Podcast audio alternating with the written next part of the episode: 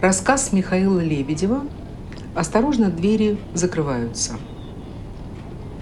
Когда я был маленький, а было это довольно давно, 40 с лишним лет тому назад, ну вот да, 40 с лишним лет ездишь в метро, и нет ни одной станции в Москве, где бы ты ни был. А все равно, вот когда спускаешься, ждешь поезда, заходишь в вагон, слышишь «осторожно, двери закрываются, следующая станция», все равно чувствуешь какое-то волшебство, какую-то тайну, как будто ты опять совсем маленький. И все вокруг так интересно, все сулит новое открытие, приключения, и чуточку страшно, и так волнительно. Когда я был маленький, то мое личное метро тоже было маленькое. Мы жили в двух шагах от водного стадиона, а бабушка жила на Войковской. Одна остановка. Ну вот и весь твой маршрут. Даже не маршрут. Мы с мамой иногда ходили встречать отца с работы, просто прогуляться.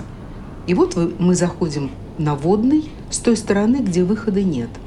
Но нам как, как раз нужно туда. И я подхожу к ограждению, просовываю голову между этими железными штырями. Это замечательный возраст, когда ты еще даже ниже перил и смотрю, смотрю на эскалатор, вглядываюсь изо всех сил, слышу, как подходит очередной поезд и надеюсь, что уж на этом-то отец точно приедет, и мы его встретим, вернемся домой, обязательно поиграем, лучше всего футбол или хоккей, или смастерим что-нибудь.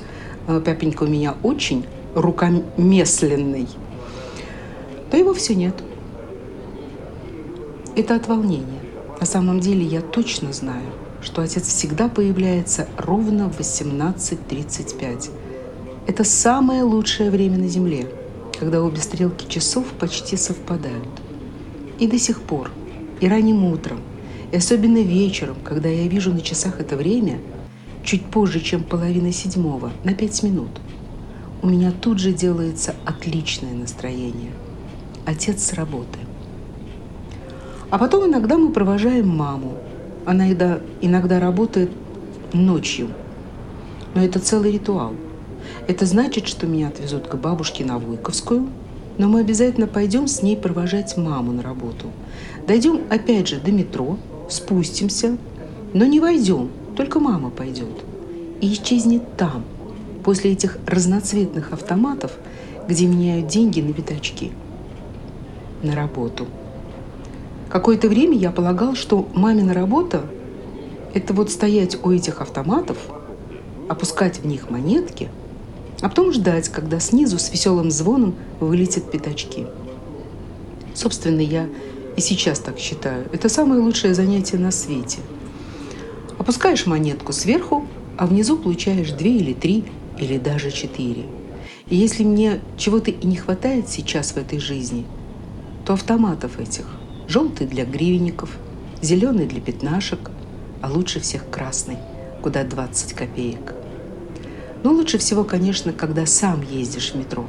Спускаешься по лестнице, на водном эскалатор только на подъем, а на Войковской их и вовсе нет. Но все равно здорово. Смотреть в тоннель, видеть свет, потом поезд вылетает, тормозит, двери открываются, с таким шипением заходим. Осторожно, двери закрываются. И едем. Наш вагон обычно последний, но один раз мы с отцом дошли до первого. А там, в двери, которая к машинисту, была протерта дырочка. И в эту дырочку, если посмотреть, ух, ух, как это выглядит, если смотришь не по бокам вагона, а вперед. Жаль, что только до Войковской. А у бабушки-то а, а у бабушки старинная швейная машинка марки «Зингер» с педальным приводом. Я еще даже не знаю, как это, что это шительная машинка, но зато точно знаю. Если давить руками на педаль, то колесо сбоку очень быстро раскрутится и получится, как в метро. Это самая лучшая игра на всем белом свете. Ты машинист, ты объявляешь. Осторожно, двери закрываются – Потом педалью раскручиваешь колесо, это мы типа едем. Потом мы типа тормозим, останавливаемся, и ты объявляешь, следующая станция такая-то. И поехали дальше. Да, это самая лучшая игра.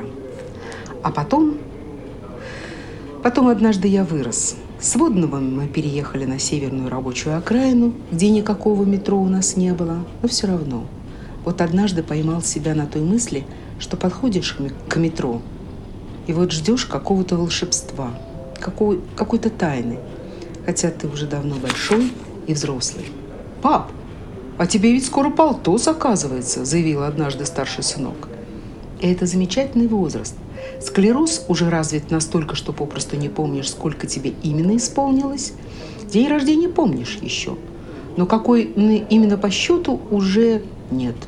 И только с небольшой радостью отмечаешь тот факт, что, как и раньше, 40 с лишним лет назад, спускаешься в метро, немножко грустишь от отсутствия разменных автоматов, а также от того, что не нужно бросать в щелочку пятачок, а потом совсем чуточку – и все-таки замирает от волнения сердце, когда слышишь. Осторожно, двери закрываются. И ты опять маленький, и все впереди.